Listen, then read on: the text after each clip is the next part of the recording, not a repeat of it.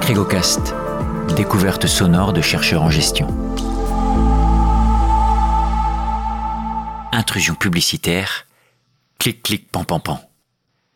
Qui ne s'est pas trouvé face à un pop-up publicitaire qui s'allume soudainement devant son écran d'ordinateur?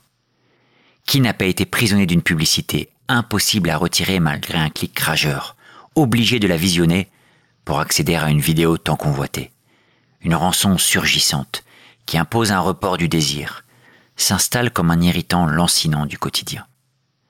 La publicité sur Internet fonde pourtant le business model de nombreux sites gratuits qui drainent une audience, captent de la part de cerveaux disponibles pour les marques.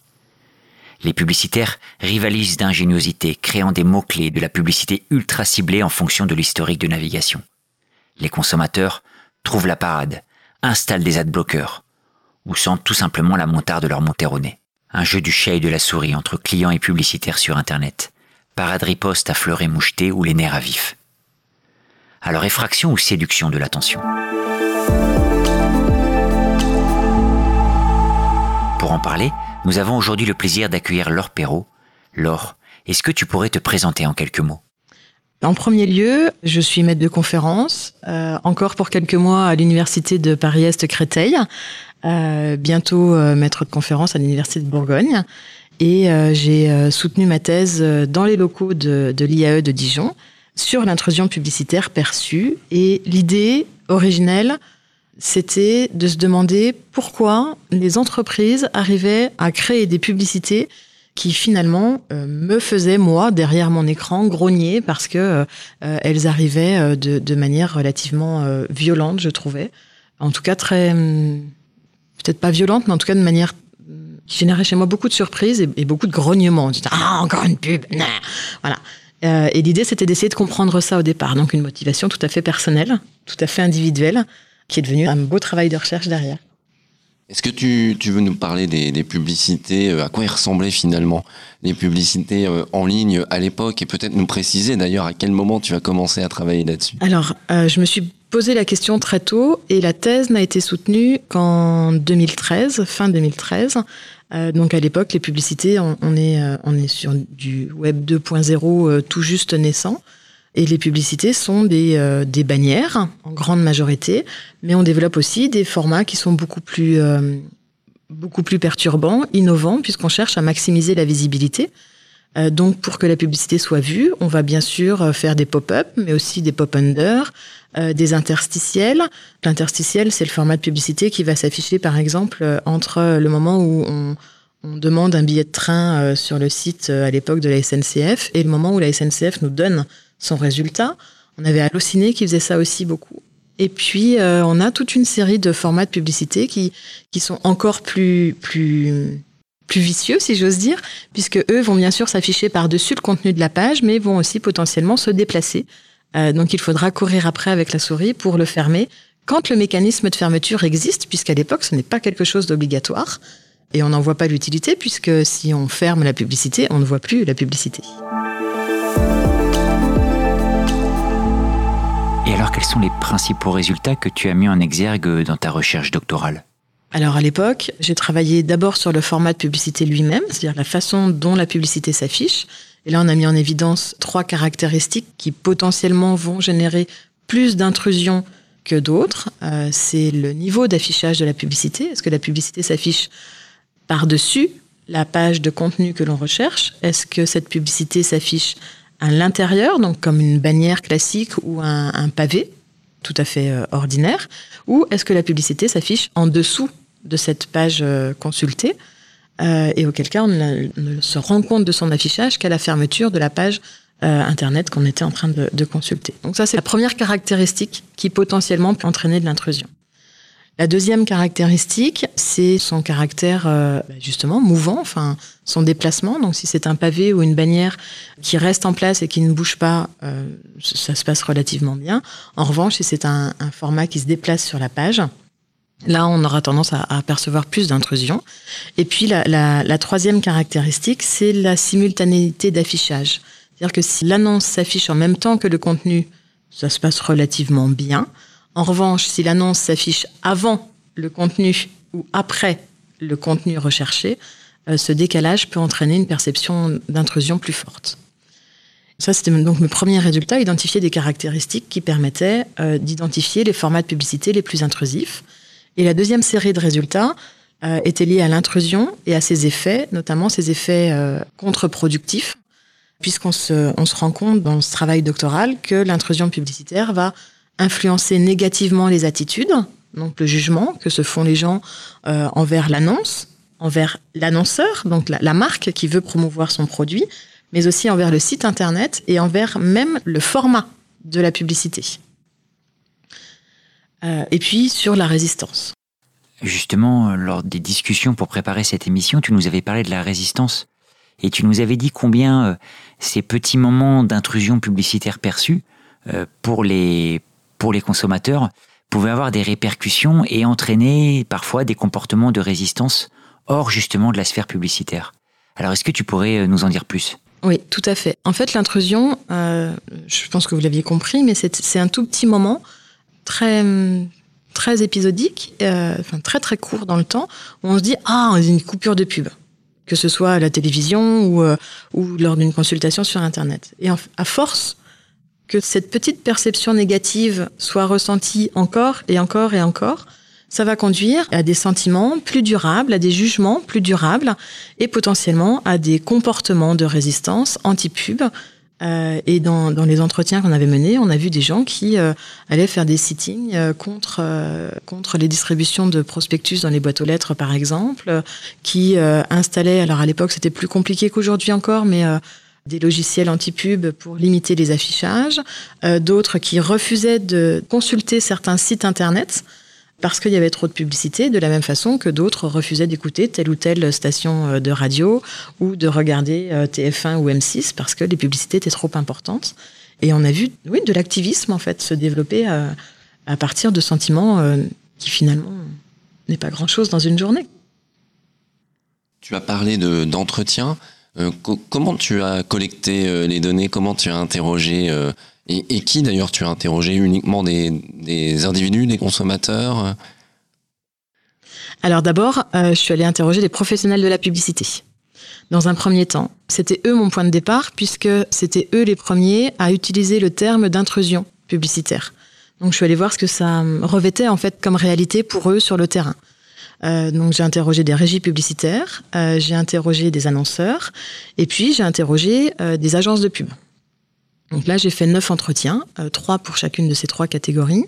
On a pu essayer de définir un petit peu ce que c'était. Ils avaient une vision extrêmement objective de l'intrusion publicitaire, et c'est ce qui m'a aidé à déterminer, en, confirmant ensuite après avec les entretiens euh, auprès des, des, consommateurs, mais c'est avec eux au départ que j'ai commencé à euh, identifier des caractéristiques dans les modalités d'affichage de la publicité qui potentiellement pourraient être un peu agaçantes.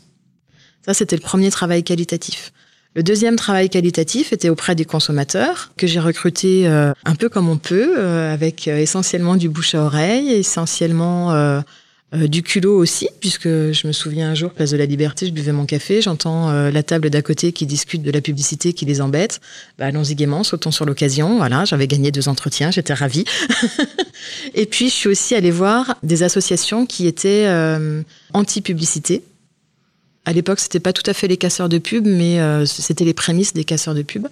Et puis une association aussi dont je tairai le nom puisque euh, l'entretien n'a pas été euh, retenu, mais des gens qui faisaient attention et portaient une attention particulière, en tout cas, aux incivilités qui pouvaient être causées de manière générale dans dans les lieux publics.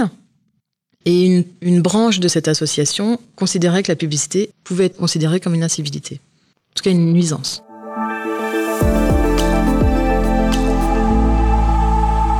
Euh, des, pop-up, de l'interstitiel, de tout un tas de dispositifs d'intrusion publicitaire.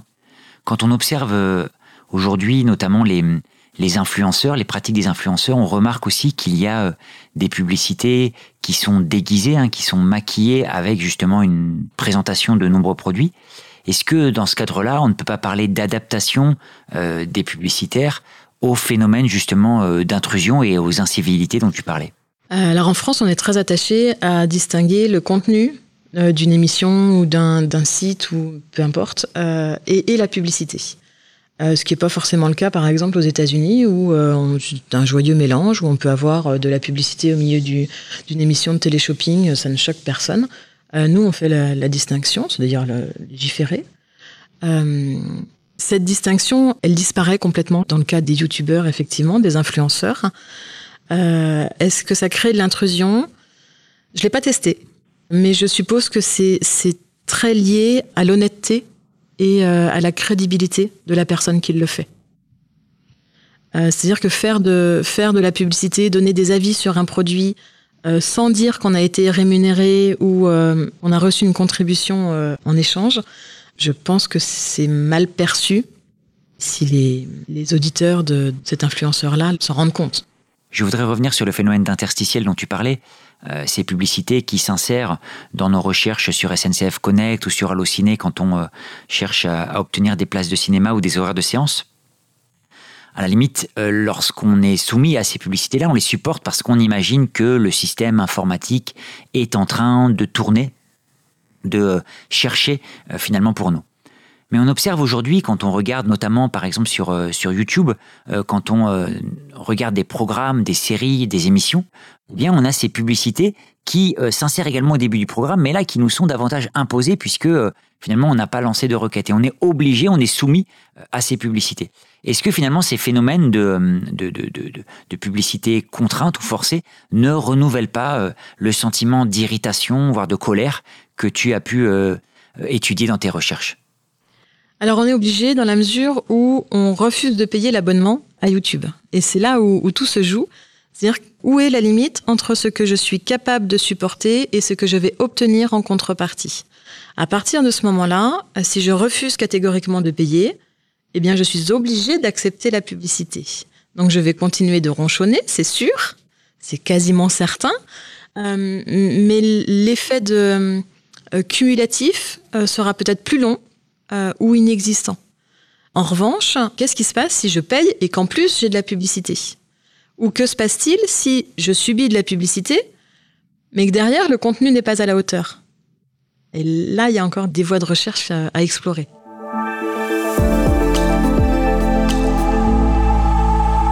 D'ailleurs, on observe aujourd'hui de nouvelles offres sur des plateformes de streaming dont je ne tairai pas le nom, Netflix par exemple, euh, de nouvelles offres qui mêlent de la publicité euh, et euh, des programmes classiques. Alors ces offres font écho à ce que tu dis, non? Tout à fait. Ça, c'est l'une des recherches récentes qu'on est en train de, mener. L'idée, c'est de se poser la question de, cette contrepartie et de ce qu'on est capable d'accepter en échange de quoi? Donc là, dans le cas de Netflix, on a un abonnement qui est moins cher que l'abonnement ordinaire, mais avec des publicités. Euh, alors ils ont revu récemment le prix de l'abonnement, ils ont revu aussi le temps de publicité et le temps entre chaque coupure pub, euh, ce qui fait qu'on a une économie un peu plus importante et puis un petit peu moins de publicité au total sur une heure. Euh, on a essentiellement, dans l'étude que l'on a menée jusqu'à maintenant, on s'est intéressé à la valeur de l'offre, c'est-à-dire à la valeur que le consommateur donnait à son abonnement Netflix et à l'intrusion et ses conséquences. Comment est-ce que les deux s'articulent? Et très clairement, on s'est rendu compte que la valeur de l'offre, donc finalement en quelque sorte la qualité de l'abonnement, en tout cas ce que apporte l'abonnement à l'individu, peut être un instrument euh, pour moduler, euh, modérer essentiellement cette intrusion publicitaire.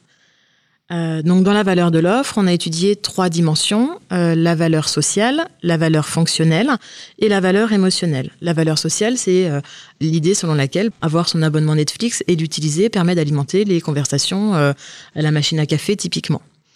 Et cette valeur sociale, comme la valeur fonctionnelle, elle c'est plutôt très orientée sur le prix. Hein. Donc là, on est on est sur un prix réduit en échange de publicité.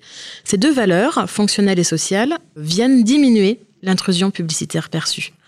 là, c'est très important puisque quelque part, ça voudrait dire que plus on apporte de la valeur à notre, euh, à notre consommateur, à notre client, plus on pourrait potentiellement avoir une marge de manœuvre raisonnable en termes de publicité. En revanche, euh, la valeur émotionnelle, donc le côté affectif de l'offre, elle aurait plutôt une, influence positive sur l'intrusion publicitaire. Alors on explique ça par l'idée que l'intrusion publicitaire perçue, c'est en fait un sentiment, une perception par définition, que l'on va ressentir lorsque l'une des, des membranes que Didier Anzieux appelle la membrane d'excitation va être déchirée.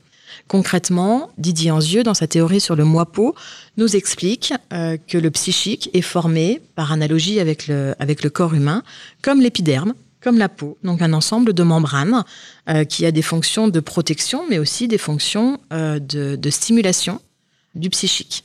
Et l'une de ces membranes est bien la membrane d'excitation.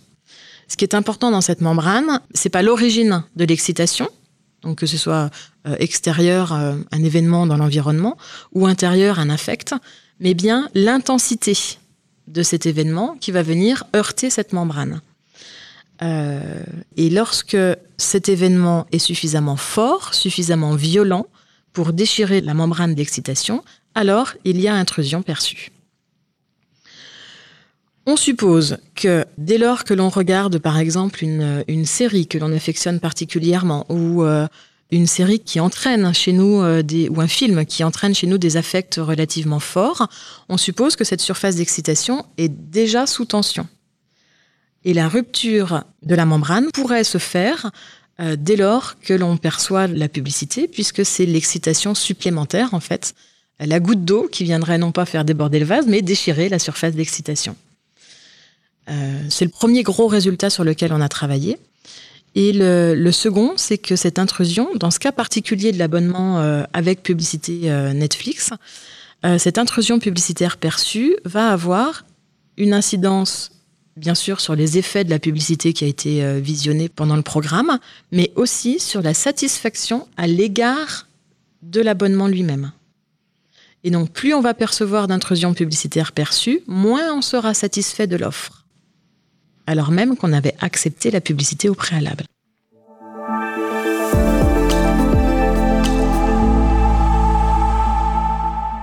Cette théorie du moi-peau euh, appliquée à la publicité, c'est fascinant. Alors ça voudrait dire par exemple que, que si, euh, si je regarde une série Netflix et que ma membrane est sous tension, donc je suis captivé, eh bien euh, j'ai d'autant plus de chances de, de rejeter la publicité qui va m'être soumise. C'est bien ça? Oui, potentiellement, c'est ça, oui. C'est ça. Et quel que soit l'affect d'origine, qu'il soit positif ou négatif, que l'on soit triste ou joyeux, finalement, euh, c'est pas la valence du sentiment qui va jouer, mais bien l'intensité du sentiment. Alors finalement, ce que tu nous dis, c'est que l'intrusion est plus ou moins acceptable, ou en tout cas peut avoir des effets plus ou moins euh, euh, positifs ou négatifs pour celui qui veut faire passer son message, ou pour la plateforme qui commercialise cette publicité. Du coup, euh, bah, euh, tes travaux, euh, à quoi ils servent? Est-ce qu'ils servent justement à, aiguiller, à éclairer les plateformes, les marques, pour qu'elles puissent produire des messages qui soient pas trop intrusifs Ou bien est-ce que c'est autre chose? Non, l'idée c'est d'abord d'identifier ce que, ce que les marques peuvent faire en restant sur un, un terrain acceptable pour tout le monde et qui reste rentable pour elles. Ça, c'est l'objectif de base. C'était comment est-ce que l'on peut continuer à générer des revenus, puisque les revenus de la publicité sont quand même très importants et font vivre énormément de monde, euh, en particulier sur Internet, pas que, hein, mais en particulier sur Internet. Euh, on, a des business models qui, fonctionnent très très bien là-dessus. Euh, en tout cas, l'objectif de nos recherches n'a jamais été de trouver l'interstice où on pourrait aller encore plus embêter le consommateur, mais bien de comprendre où est la limite pour mieux respecter cette limite-là.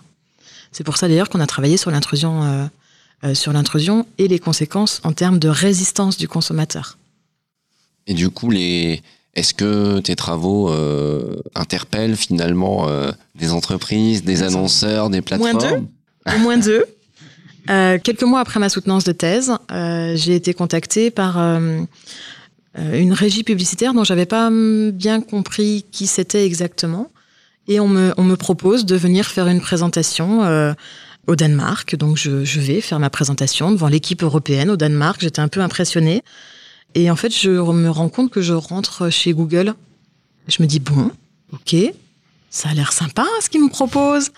Je leur explique mes travaux et euh, à la fin de ma présentation, on me dit bah, très bien, euh, nous on a un projet de recherche à vous proposer. Euh, est-ce que vous nous suivez? Bah, A priori oui. concrètement, sur quoi est-ce que vous voulez qu'on travaille ensemble? Et bah, L'idée c'est d'identifier tous les interstices où on pourrait mettre de la publicité en plus et on pourrait encore plus augmenter les revenus de la publicité pour encore plus mettre le consommateur sous pression. Ah non, ben, j'ai dû rater un truc dans la présentation parce que c'était pas l'objectif. Euh, elle me dit oui, mais vous savez, euh, c'est que c'est quand même un, beau contrat de recherche qu'on vous propose. Ben oui, certes, Google, c'est une belle enseigne, mais c'est un budget 150 000 euros, mademoiselle. Ah oui, mais non.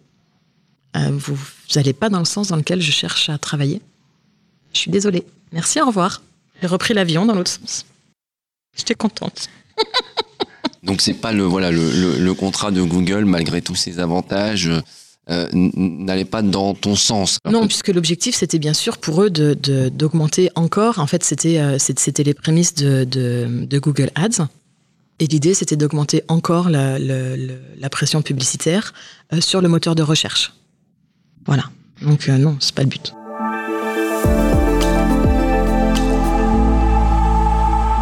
J'aurais une dernière question. Euh, tu as beaucoup utilisé les termes d'intrusion, de pression. On a l'impression euh, que c'est un bras de fer entre euh, les annonceurs et puis les consommateurs qui essaient finalement de se détourner des publicités. Est-ce qu'on pourrait pas voir les choses autrement? On sait qu'il y a de nombreuses personnes qui apprécient la publicité, qui apprécient sa créativité. Est-ce que finalement sur Internet on ne pourrait pas trouver une convergence entre bah, du coup ses clients et les annonceurs. Si, si, si, tout à fait. Euh, c'est pas moi qui ai mené ces travaux-là, mais euh, euh, on a réussi à montrer que l'intrusion publicitaire perçue est modérée par la créativité de l'annonce, par exemple. C'est quelque chose de beau, d'original, euh, de distrayant. Et puis, on a des individus qui aiment la publicité pour sa valeur informative, divertissante. et là, c'est nos, nos futurs travaux. Comment s'organise euh, la valeur que l'on met derrière la publicité et l'intrusion publicitaire perçue. Et l'idée, c'est d'identifier chez des gens qui, à l'inverse des résistants, aiment la publicité pour tout ce qu'elle peut leur apporter euh, en termes d'esthétique, de divertissement, d'information et, et autres. Euh, et comment est-ce que ces gens-là perçoivent de l'intrusion et quels sont les éléments qui, qui va générer le plus d'intrusion chez eux ou pas euh, et de voir si les conséquences sont les mêmes chez ces personnes-là, euh, à l'opposé de, nos résistants, de nos antipubes. De beaux projets en perspective. Exactement. Merci et bonne continuation pour ces projets. Merci beaucoup Laure et à bientôt pour un nouvel épisode des Créocast.